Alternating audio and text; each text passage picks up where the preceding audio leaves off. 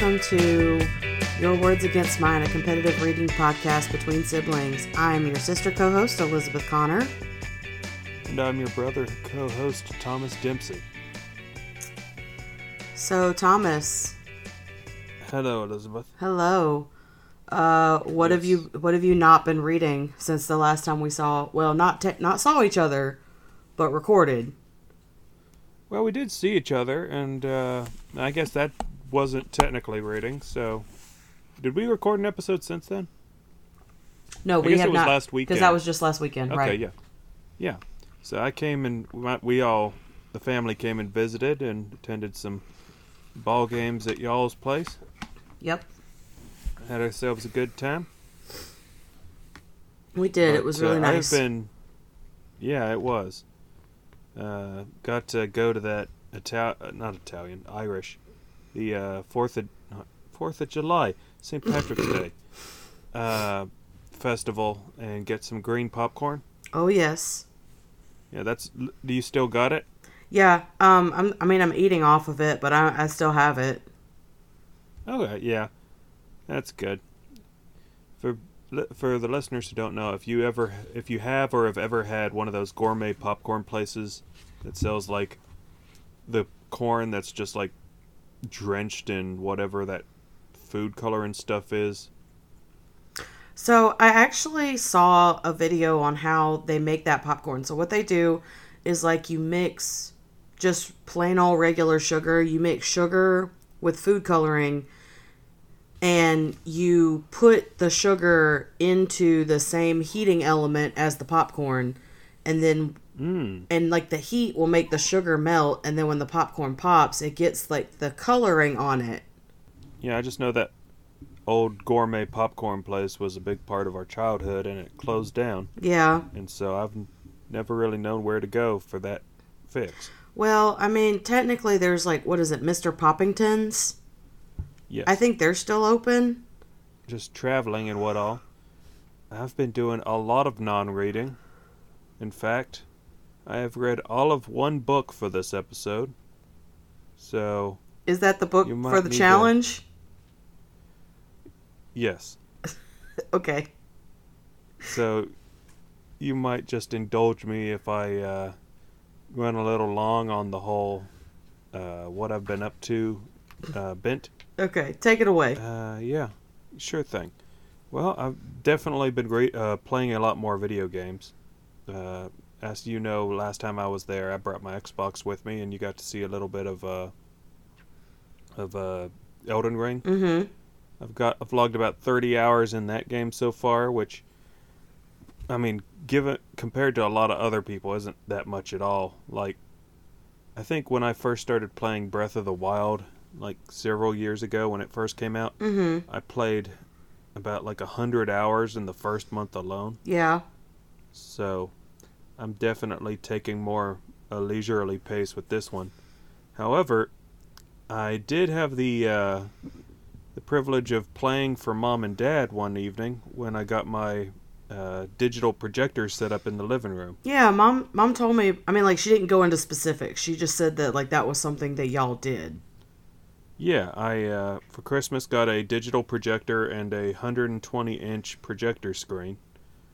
I don't know. You need a good bit of room to have it be at like full projection for that size Mm-hmm. because the you need the projector to be a good ways away from the screen to get a larger image. Right. And uh, and our our living room is still fairly cluttered with uh, stuff that we're working through. Mm-hmm. But uh, as far as like how I was able to get it working, it's still like uh, like markedly larger than our present television. So you get that big screen experience, and it's actually even got a uh, pretty decent stereo on there as well. Like I was worried that I wouldn't be able to get the sound bar and what all that I bought for it to hook up, Mhm. but barring that, uh, the noise you get coming out of it at the projector itself is actually pretty high quality. So I was Okay. happy for that.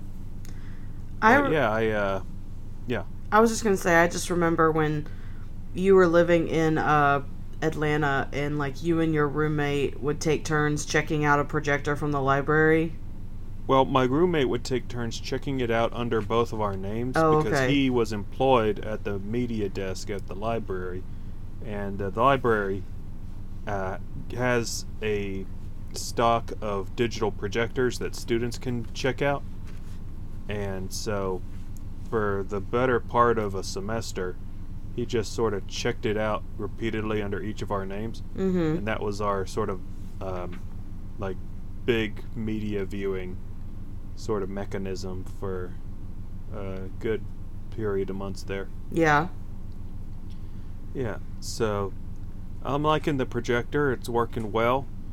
Uh, liking these games I'm playing on it. Like I Good. said, uh, oh, this was fun. I did a, a dungeon crawl on Elden Ring where I came across this dungeon, and uh, there was it, you walk down and there's a treasure chest, and I figure something's up, but I hadn't exactly encountered anything like this before, so I just sort of take it slow. Mm-hmm. And of course, I walk up into the middle of the room and there's a big old pit pitfall that I Mm. collapse down into, and I wake and I fall down into this dark cave, and I have my torch so I can see what's around me, and what is around me are giant man-eating rats.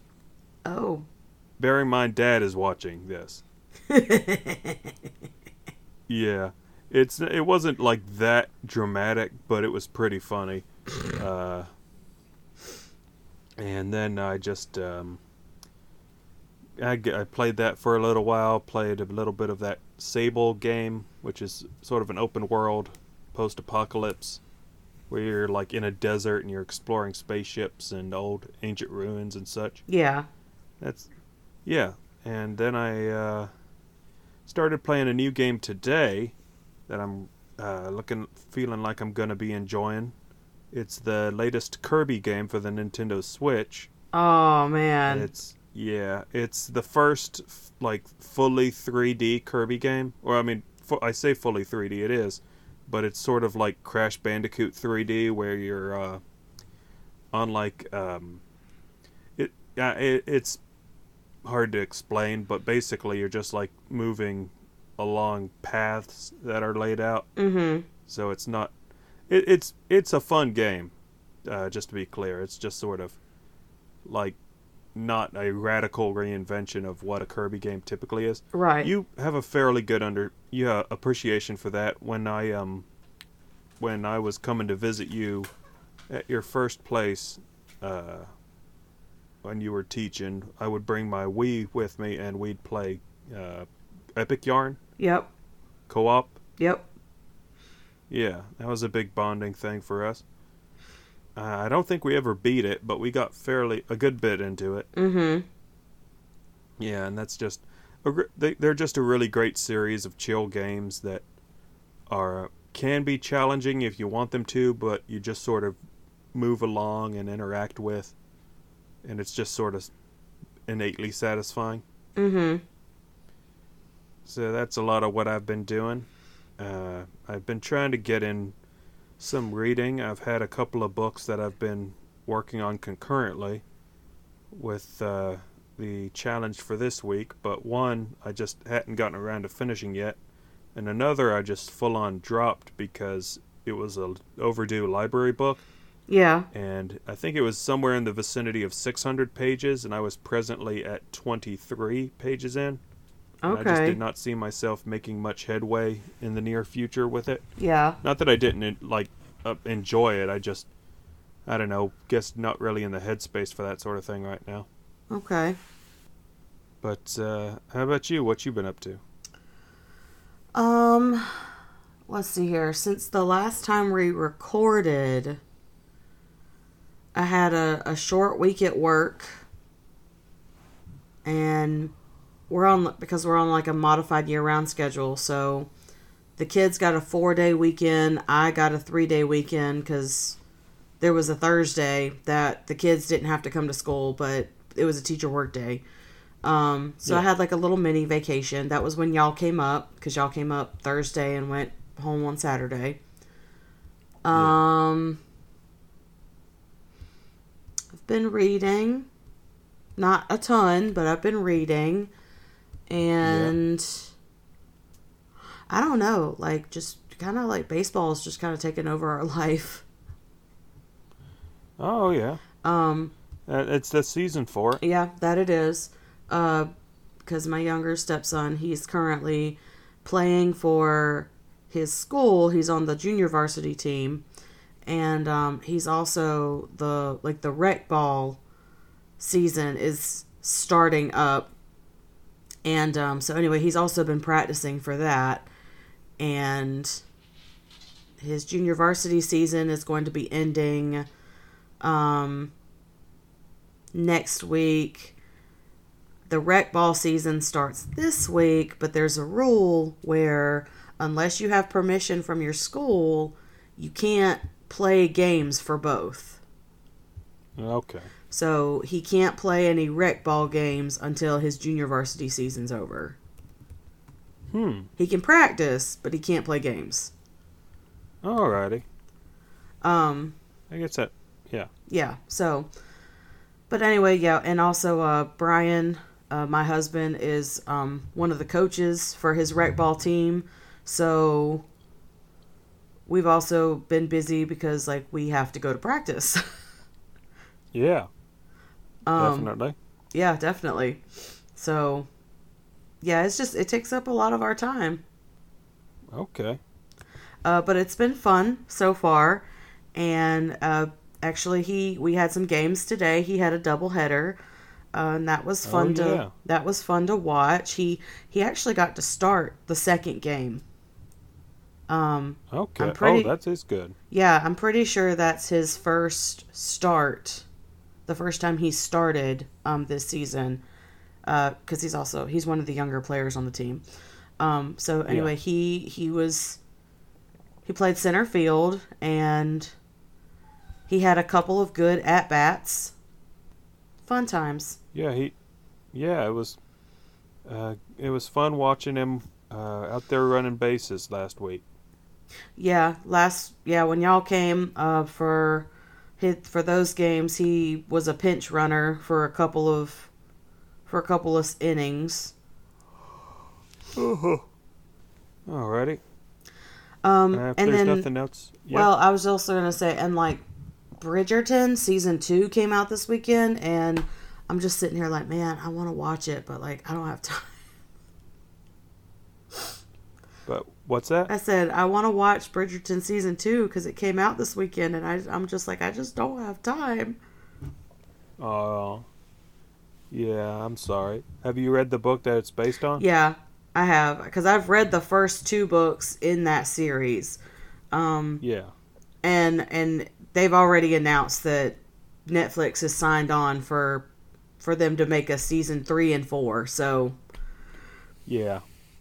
I got to get to reading books three and four so that I know what's going on. Okay.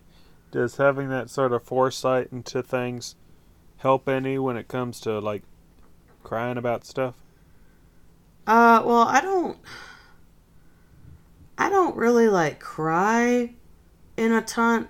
There's only certain circumstances that will make me cry in romance books, and I'm not going to sit here and say that it's never happened. Um, but like with the historical romances, no, it doesn't typically happen because Okay. because the cir- because the circumstances in the book that have to be present to make me cry are not usually present in a historical romance novel. Okay. But uh but you say that Bridgerton makes you cry. The show. Did I? I'm sorry, why did you say you didn't want to watch it? I said I do want to watch it. I don't have time to watch it. Okay, I'm sorry. I I'm wow, that is a wild mishearing on my part. I thought you were saying that it was like gonna make you cry or something and you didn't want to do that. No. You were saying you didn't have the time. I said I don't have the time. I want to watch it, but I don't have the time. Wow. Okay. Well, good to know that even with me slacking off on the reading front, I can still be a contributing member of this podcast. but uh, yeah, as far as things to watch goes, uh, tomorrow's the Oscars. Oh. I've uh, asked I've asked off work for the day I could have just asked off a partial day, I suppose, but I wanted to make an event of it. Now that we know that my projector works well, I was gonna get it all set up to watch the broadcast on the big screen. Mm-hmm. And uh, if you hadn't been following it, there's a good bit of controversy surrounding this year's broadcast because they're taking uh, like eight or so of the technical awards, Yeah. or some of the less the less, like more low-profile awards, Right. and uh, announcing them in a pre-broadcast ceremony that will not be airing on uh, that will not be aired live on the like main broadcast. They might be like showing footage of the winners, but uh, yeah, they're cutting that out this year either to like make more time, uh, like cut back on the time for the broadcast, or to uh, make room for things I suppose ABC is wanting to do to try and drive up viewership. Because it's just sort of been declining viewership for years now on the Oscars, and it's really at a point where there's no reason short of like contractual obligations, I guess, that they need to finish out that the Oscars aren't just their own thing, like on a streaming platform or whatever Mm-hmm. there's no reason for them not to just do it online and have people tune in that way. Right. Instead, you've just got they've just they're obligated, I think, for the next six years or so to have them air on ABC. And I guess ABC was the one sort of calling the shots with all these broadcast changes. Yeah. And there was like a lot of hopes that they'd have like be pressured into going back and doing things sort of as per usual but uh like doesn't seem like that's the way they're going with it so it'll be interesting to see. Yeah, and and I don't I, know. uh, part of me, part of me understands it from like a business, uh, like from like a business aspect of like, yeah, um, you know, those are some pretty good reasons for maybe like cutting the um prime time presentation of those awards. Of those the awards that you were talking about. But at the same time it's like those like the people who are winning those awards deserve the same amount of recognition as some of the more popular categories because it's still a you know it's Yeah. still a prestigious award. These people st- these people worked very very hard to just be nominated. And yeah. now you're not going to give them that kind of audience to because like i mean you know when it comes to some of the stuff like the documentaries and like some of the animated shorts and stuff i would have no clue if i didn't like if i had not watched the oscars. Because that's Right. just not within like those things are just not within the realm of my media consumership. So yeah it's it's going to be a thing and people are going to be talking about it uh at least for a little while afterwards. So and it you know honestly the com- and it does make me sad that like because like i you know yes I, I understand or like i know that the the viewership of the oscars and that the opinion of the oscars has like fairly drastically declined in the last couple of years and uh, rightly so um in some circumstances. But i don't know like part of me is a little nostalgic for um you know, like when I was younger and like people would have the Oscar watching parties and you would fill out your bracket and you know, you would like do fancy little hors d'oeuvres or whatever just for you and your friends. yeah Like part of me like misses the camaraderie around that evening. Yeah, I uh, I got a handful of chances to really sort of enjoy that uh, ambiance when I was in Atlanta attending film school. Mhm. Uh, film, uh, my one of my film studies professors held an annual Oscar viewing party at his house, and he had like an uh, it, it's not an outbuilding. It's essentially like a uh, uh, I don't even know what you'd call it. It's like just a building in the back of his house that had like room for a sitting area it, it's not as ostentatious as like a banquet hall. I guess you'd call it a reception hall, maybe. Uh huh. So he had like a place in his backyard where they'd set up drinks and refreshments, and they'd have a bunch of chairs and a big screen with the broadcast on it, and people would do the whole Oscars ballot vote thing. And uh, I I went a couple of years in a row to that and had a good time. Mm-hmm. But uh, yeah, by and large, it's just sort of been like following people on social media, seeing what all the buzz is about. Yeah, I hadn't even hardly seen any of the movies nominated this year. I was uh, thinking I might try and catch up on West Side Story and Dune Mm-hmm. at the very least, and they're both available on like HBO Max. So uh, we'll see about that. You know, I I genuinely don't know the last movie that I watched. In a theater or just at all? No, just at all. I mean, you know, I mean, I've watched movies. Um, like Brian and I have watched movies, but like, I can't remember like what the most recent one is because we do it so Okay. rarely. Yeah, And yeah. What was that movie he was wanting to show the other night?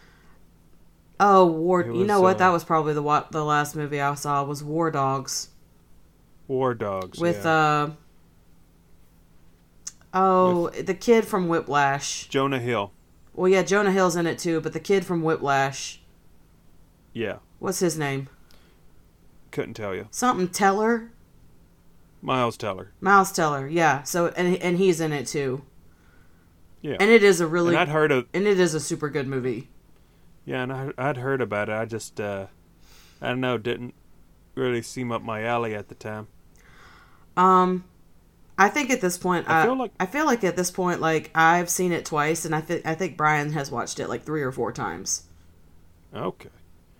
Yeah, I don't know. I feel like between reading and uh, video games and just general activities I engage with, my movie viewing has really sort of fallen off. Mm-hmm. Like, uh, I, the last movie I saw in theaters was Licorice Pizza when um, I was sort of had it in my head to make a push to catch up on all the Oscar nominees. Right. But the, I like I saw that and I was like, okay, that's a good start. Mm-hmm. And then I did nothing with it. Yeah. And uh, yeah, I don't know. It's just um, I feel like you're still in a headspace after the last couple of years of not so much like eagerly going out to see movies. Right. I mean, I, I'm I'm all vaxxed up. I'm comfortable going to theaters. I just we've talked about going to go see the Batman. Mm-hmm. and I know mom uh, is interested in going out to see it, and so that I think that'd be a good experience for her. I don't think she's been to see a movie since like Wonder Woman or something like that. Right. You know what? I think the last, I think, I think possibly the last movie I went to go see in a theater was um Teen Titans Yeah, I remember you talking about that. for Andrew's birthday. yeah, And that was way back I've in heard good things 2018. That was four years ago. Rousers. That is a minute. I feel like we've been talking no books a good while now. That we have. Uh, how how much you been reading outside of the prescribed sort of what's on? So I read four books, um, apart from the book for our challenge, and uh, three of those books are from the same series. Okay. So Well, you want to you want to take a break, and then when we come back, I can talk about it. Yeah, when we get back, we'll just do all books, and uh, then we can uh, get things going. Okie dokie. And we're back to Your Words Against Mine, a competitive reading podcast between siblings. Uh, got a bit of a light episode this week, reading wise, but uh, leading us into it, Elizabeth is going to be telling us what she's been looking into. Uh, the floor is yours. Alrighty. So, um, apart from the book that I assigned for this week's challenge, I read four books, and the first three are from a series. Um, they are from the Alien Gladiator Kings series by the last name is Chambers. The first name is J O V E. So I don't know if that's Jove or if that's Hove or I don't know. Okay. So anyway, Chambers. Sure. Um. So, uh, what the pre- so actually this series is a pretty interesting pre- is a pretty interesting premise. Um.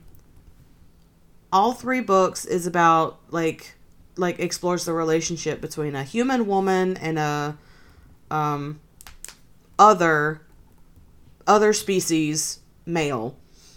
Um Okay.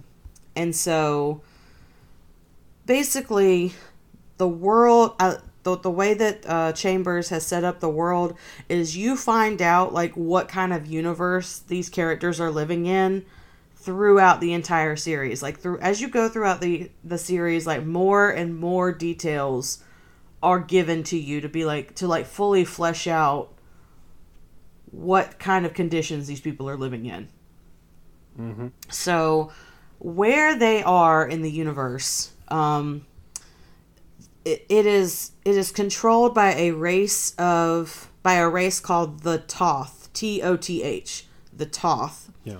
And um, something happened to the Toth. Uh, You don't really, you don't ever really find out what, but something happened to the Toth to make their females like die out. So there's like there were like no females or there were like very very few females and so the toth race was was extremely concerned with with you know becoming extinct so they they find a wormhole which takes them to earth Okay. and they realize that they are compatible regard like in, regarding um I, I I feel like that goes without saying with all these series. Yeah, basically. Although not Yeah. always. There's another. There's a book in the series where we go we go into that in a little bit more detail. Um, but they find out that they are compatible with uh, humanity, and so they, you know, enslave a couple hundred thousand, Oh boy. and they bring them back through the wormhole, and they perform like horrendous experiments on them, and they, uh, you know, and they start to build back up their race using the human women. They also have kidnapped human men to in order to produce like more purebred humans so that the hu- so that the human race doesn't die out because oh by the way once they come back through the wormhole closes and they can't get back to earth to get more humans. Oh, okay.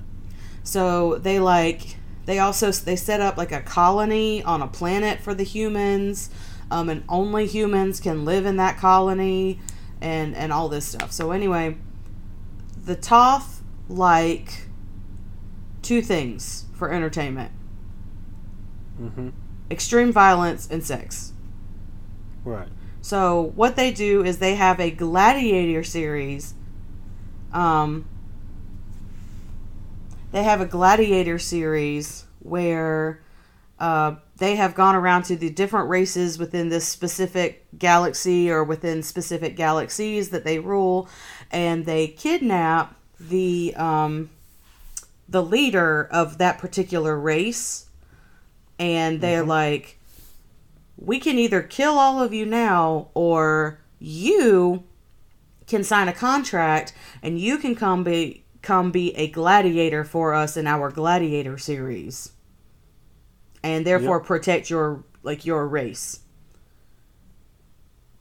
so Okay. so in each of these three books, the male the the the male protagonist, like they are authority figures within their race, um, but they were taken from their homes at a fairly young age, and so there's been a lot of trauma. Okay. And so basically, what this series and what these books do is it really kind of deep dives into um, how do you process trauma while also trying to establish a healthy romantic relationship. Right. And they're really well written in terms of like that aspect of it, in terms of like the interpersonal relationship part. Um, like the Yes. spicy scenes are good but they can be weird. You sure? Especially the last one that I read. Okay. And um anyway, and I thought it was only supposed to be a trilogy. Uh there is a fourth book coming out, but it's not coming out till July. Right. So those were three of the books that I read. The Alien, the Alien King Gladiator series by Jove or Hove Chambers. That was three of them. And then the fourth book was The Marriage Debt by Clarissa Wilde, and it's a mafia romance. Um, Yep. what makes this one a little bit different is uh, it takes place in the Netherlands. Okay. Most of them take place in New York or Chicago. Right. um, or New Jersey, but this one is in the Netherlands, and um, but like it's really easy to forget that. Like you'll be reading and you're like, okay, da da da da da. Oh yeah, that's right, it's in the Netherlands. Um, and so what? So what the marriage debt is about is there's these two families, the the DeVosses and the Bazes, and Jill Baz um, was set up to marry Liam DeVos, who is the brother of the male protagonist in this book. Because Okay. the DeVos family, like, they decided that Liam was going to be the heir, even though he wasn't the oldest. And then the Baz family, I guess they decided that Jill was going to be the heir, even though she wasn't the oldest. And they were going to mm-hmm. marry those two together to combine, like, these mafia empires. Okay. Well, Luca DeVos, Liam's brother, hears about this and he's like he's obsessed with Jill and he always has been. So he Right. goes so he goes and he visits Jill and things happen and then he tells her um that like by the way, our families are marrying you off to my brother and then he like leaves. So then she goes to I guess their house, like Liam's house, and Yeah. uh, Luca shows up and she's and he sees Jill kissing Liam, and he like breaks out into a rage. He tries to kill his brother and all this stuff. Jill gets Liam away from there. They're driving. She gets distracted. She drives off of a cliff. She's she escapes the car and Liam doesn't escape the car. So now Liam is dead and Jill is being accused of murdering him even though it was an accident. And so the DeVos family is like, well, you're going to pay for it. And so what does she do? She runs away for 3 years. Okay. Um and then Makes sense. And then she comes back because uh, Luca has decided that he's going to marry her sister, Jasmine. And Jill doesn't want Jasmine to have to, like, put up with that. So she steps in and she's like, I'll marry you instead. And then that's where the story goes on from there. Oh, okay. That's pretty neat. And there are some pr- some fairly significant trigger warnings with this book. Uh, it it kind of it deals with um. It deals with uh risky risky uh. Risky types of play. Um, Okay. I mean, I'm not going to go into depth, but like it does. Uh, it also deals with issues of like dubious consent. Yes. So, Okay. So there's that. So that's the marriage debt by Clarissa Wilde. All right. All right. Well, I think uh, time main event time. Main event time. Yep. Uh, for the reading challenge this week, we were to read "Your Ad Could Be Here" by. Uh, hold on, I've got it pulled up here. Um, uh, Oksana Zabuzko. Mm-hmm. The uh, theme of this challenge was to read a book by a Ukrainian author, and uh, you gave me the you gave us the option of picking between a novel and a short story collection, and we went Mhm. th- with uh, collection. How did you uh, find reading a short story collection versus reading a novel? Um. I- See, I guess to like I don't know. In some ways, it's almost more satisfying because you get to finish each like you get to finish each story like f- like quickly. Um, So having the satisfaction of the final of like reading the final act, uh, and kind of getting that dopamine like in quicker and quicker bursts, like that's nice. Yeah. Um, but I always like I always end up reading short story collections like in order. Unless, you know, Yeah. it's like obviously for a class or something and the teacher wants us to read them out of order. But I I've just always read them front to back in the order that they are. I think that would be different if like I was to choose an anthology. You know, something that's got like, I don't know, 30 short stories in it. Right. Okay.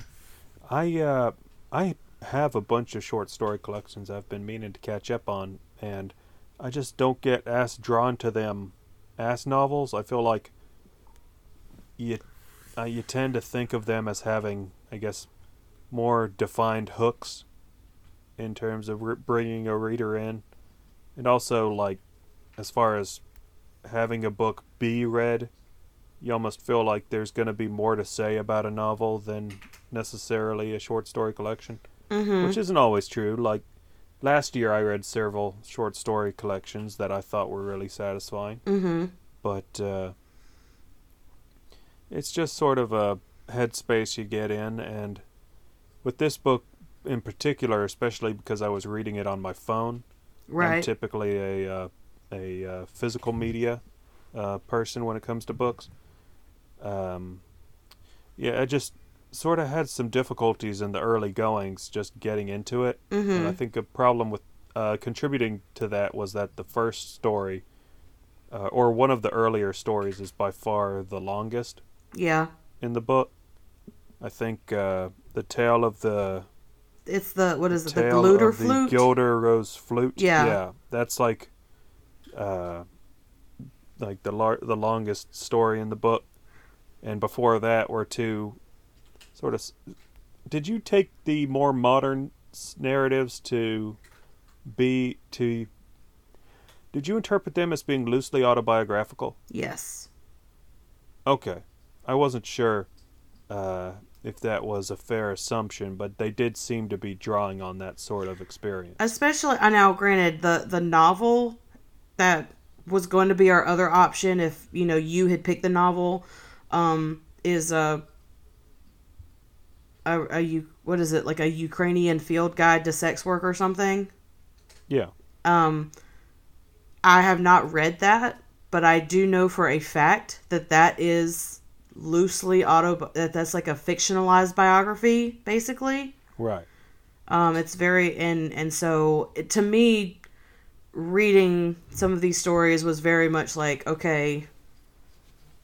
Knowing what I know about like her most famous novel, it's not too much of a stretch to be like, all right, yeah, you're you're imbuing your personal experiences here.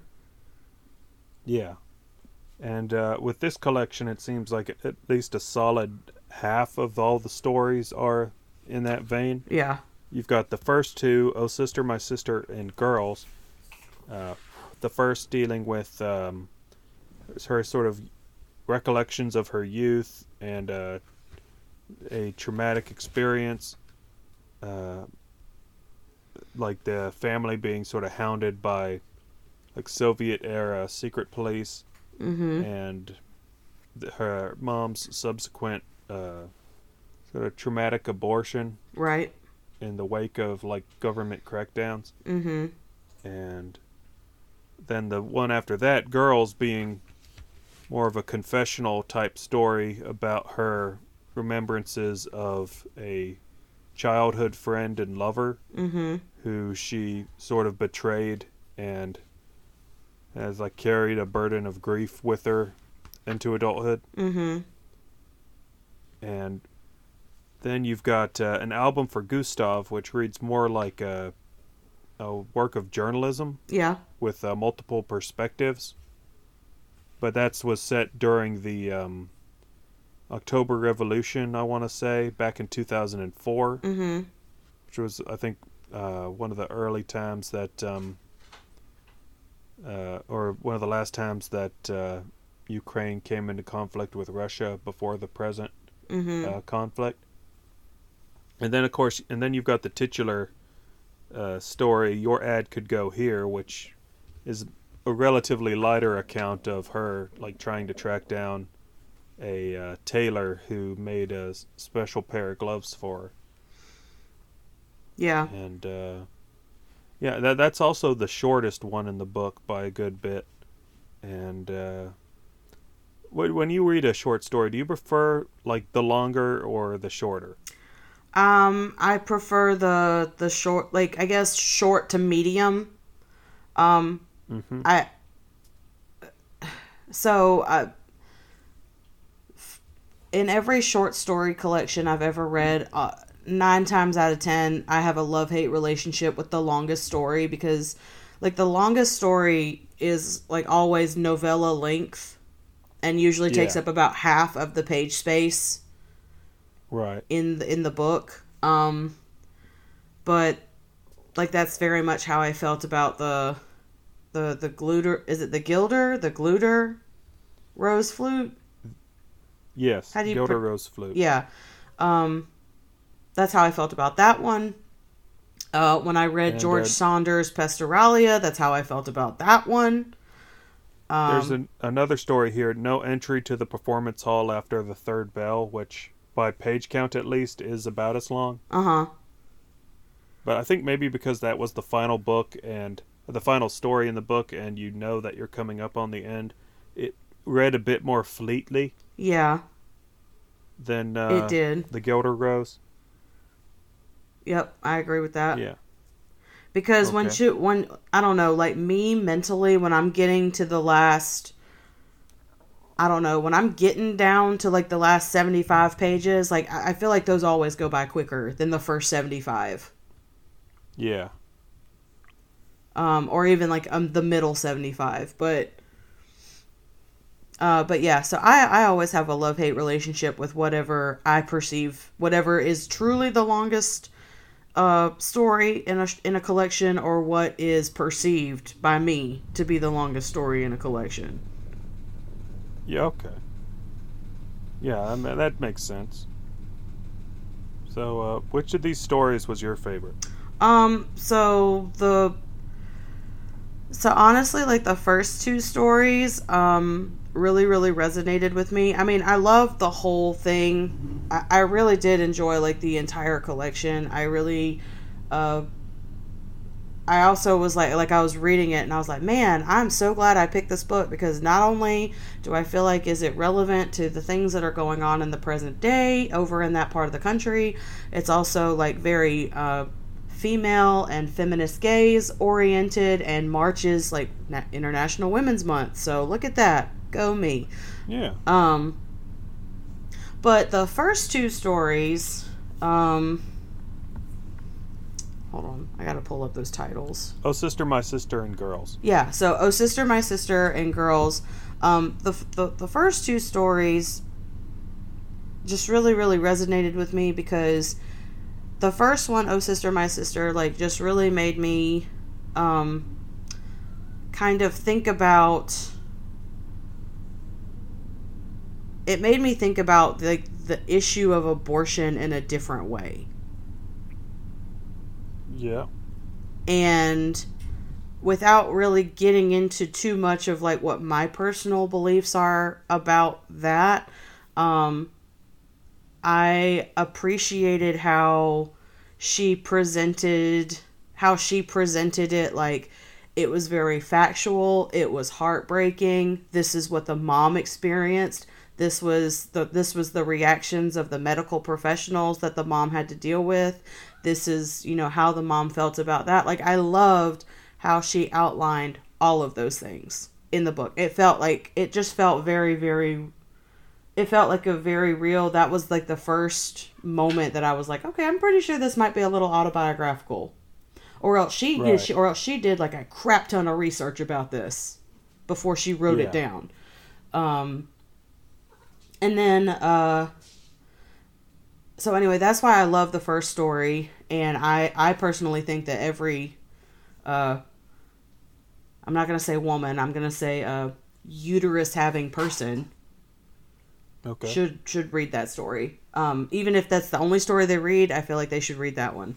Um, and then Right. with girls, like girls, just reminded me a lot of like my relationships with other women, um, and just you know like having having gone to an all girls college, and you know I went to an all girls college like from a co-ed high school but when i was in high school i was one of those girls who was who like had a lot of internalized misogyny. And i was like well i don't like being friends with girls because girls are too much drama. I like being friends with boys.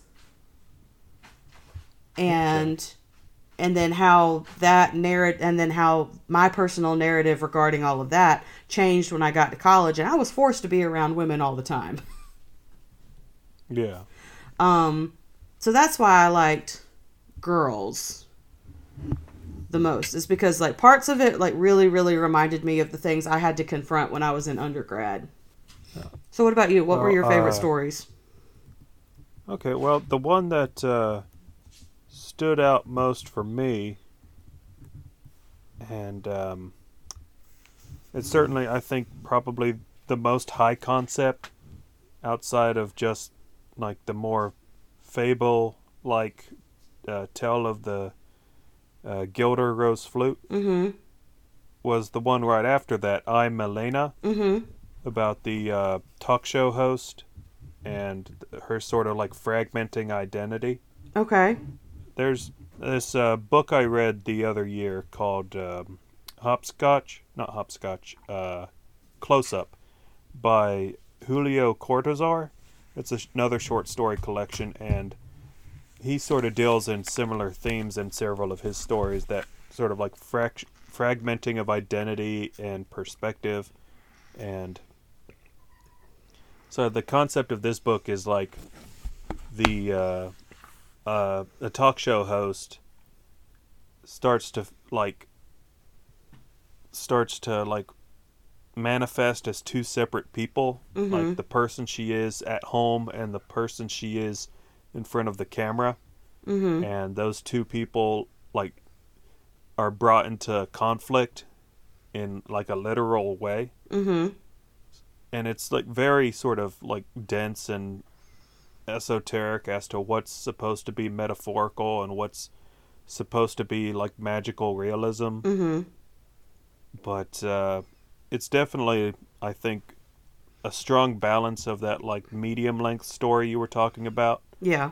where it sort of builds up its premise. It uh, has a couple of like inciting incidents, and then everything just sort of rapidly spirals out from there. And uh, yeah, it's just got like some interesting concepts at the core of it that uh, you just sort of mull over. And then after that was the more journalistic uh, story, an album for Gustav Mm-hmm. wherein like two people sort of give their um, sort of parallel perspectives of that uh, revolution that took place, Mm-hmm. and I think it's just really sort of enlightening, both to that general mood and per, uh, like experience of those events. Yeah. I think really has a lot to say about uh, politics and like national identity, cultural identity, uh, like personhood, mortality, just a whole range of stuff. Mm-hmm. And so yeah, those would probably like the strongest, the the most uh, engaging, I guess, reads for me personally. Okay. Yeah. Um. But I did. I also enjoyed all of it. Uh, uh, like I said, I think ta- the tale of the Gilder Rose flute being on the longer side took me the longest of any of these to read. I think I sort of came at it uh, in multiple passes, whereas most of the rest of these I could sort of read in uh, like a single burst. Yeah. Yeah. But uh, on the whole, I really enjoyed it, and I'd definitely be down for checking out more of her work because it sounds like she's been pretty prolific, Yeah. at least in terms of like I can't speak to what all has been published in English, but Um, I don't know I don't know how much like you looked into this, but like when I was uh while I was reading the book and like before I read the book, uh cuz each story is either written by different translators or like a team of translators where it's like this this story might be translated by this one person and then that person will has collaborated with some other people on a different story but it's not like Yeah. the same translator did every single story um but anyway as i was kind of like looking at the translators like and then like going through her backlog i did notice that there were two particular translators who fairly consistently work with um her with her uh with what she's released in english and the first one of them is a helena Hryn, Yeah. and then the other one was oh nina murphy murray okay. nina murray Murray. All right. yeah so i don't know i kind of like that too because like your ad could go here like that's that this is her most recent publication and i know the first one uh Hryn, um she translated the very first her first novel like back in 2004 Right. and then Nina Murray translated, I think, the second, like, uh, I think, uh, Zabuzko's second book to get an English translation. Okay. So, like, I just appreciated that they took two translators who were already familiar with this author, and that's who they used to translate this work. Well, I think we both really like this book, and I'm uh, happy that you gave it to us uh, for discussion. Me too. Go me. Yeah. Yep. Now, um, I'll just uh, put this out here. Obviously, since I uh, only read this book, that hasn't really done much to change up the numbers on my reading totals. Mm-hmm. Uh, you fact you figured out that the word total for your ad could go here was about seventy six thousand nine hundred forty four, Yeah. which brings my word total up to one million four hundred fourteen thousand nine hundred thirty. Mm-hmm. So uh, yeah, I think I'm still like at about where I was last time as far as like Percentage. percentage is yeah. Okay. Um, so I read a total of five books in the interim uh, for a subtotal of 390 sa- 390,630, which brings my total Okay. word count to 3,028,306 words. Um, that puts me at 30% of last year's reading goal or last year's Okay, reading. That's So, that's a pretty good pace. yeah. Alrighty. So, uh, we're, I think we're about fixing to wrap things up, but I believe you are due for another reading challenge for us. Yes, I am. Um and the book I picked, I think it's still okay that I picked this book even though I got my months wrong cuz I was like, "Oh, April is uh like Asian Heritage or Asian American Heritage month." And it, that's not right. That's May. Um but anyway, Okay.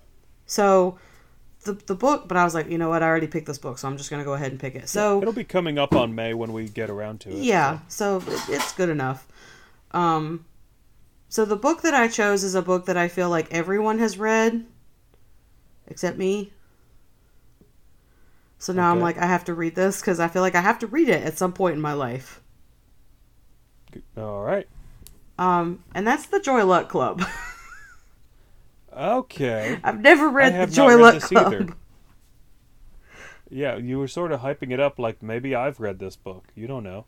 I, I, well, I don't know. You could have read it. No, I haven't.